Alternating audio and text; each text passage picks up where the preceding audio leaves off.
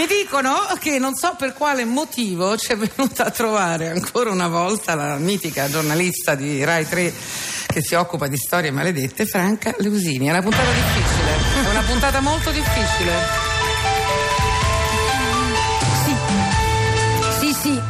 È davvero una puntata difficile Eh, questa sì, di oggi. per me. Per capire fino a che punto possa giungere l'umana ferocia, noi di storie maledette ci siamo spinti in questo posto aberrante, spaventoso. Meravigliosa la sala di Via Asiago. Il manicomio criminale Ma no. di Via Asiago. Ma non è così. È qui che sono detenuti gli autori dei delitti più efferati, Ma no. folli maniaci, ossessionati dal sesso, come Serena E Dandini. qualcuno aveva dei dubbi che se la pigliava con me.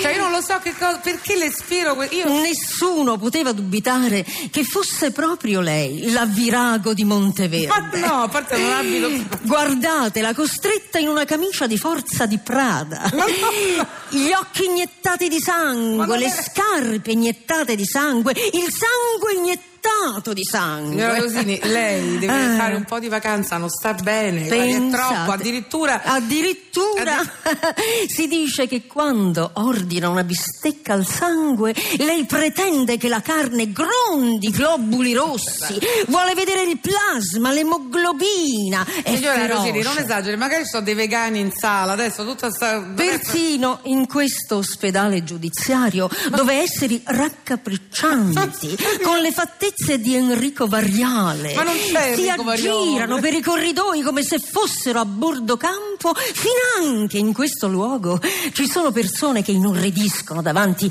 alla crudeltà della signora Dandini.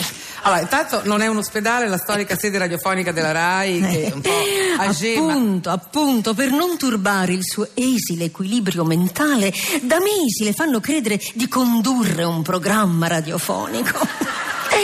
Le hanno persino detto che le pareti sono rivestite di materiale fonoassorbente. Eh, sono rivestite, a me sembra. Quando in realtà sono protezioni di gomma per preservare l'incolumità del professor Dorazio, neuropsichiatra scambiato per esperto d'arte e più volte sbattuto dalla signora Dandini contro il muro per farne un murales. Ah, scusi, ma al massimo gli avrò fatto qualche domanda inopportuna. ma Eh, ma che per- non vado in onda io? Ma che sto veramente in Signora Dandini, signora so. Dandini, per avvalorare questa triste pantomima, tutti i santi giorni finti ospiti devono simulare interesse per le sue domande.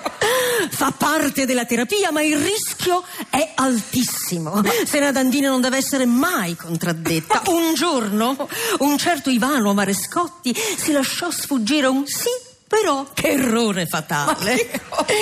Prima Sena Dandini lo costrinse a una copula selvaggia no, e no, poi scusate, ancora abbiamo negli occhi no, povero Ma Marescotti cosa? ancora abbiamo negli occhi la sua orribile fine Ma no. non per niente questa donna scellerata è nota a tutti come Hannibal Dandini Signora Leusini, Mm. le posso dire una cosa? Lei deve un po' riposare. in effetti Assolutamente, lei non capisce, troppi Sono- delitti, troppe interviste da stasera. Lei sta un pochino esaurita. Lo so, lo so, in effetti sono sei anni che lo dico al mio capostruttura, ma quello da un orecchio gli entra e dall'altro gli esce. Sangue, anche a lui.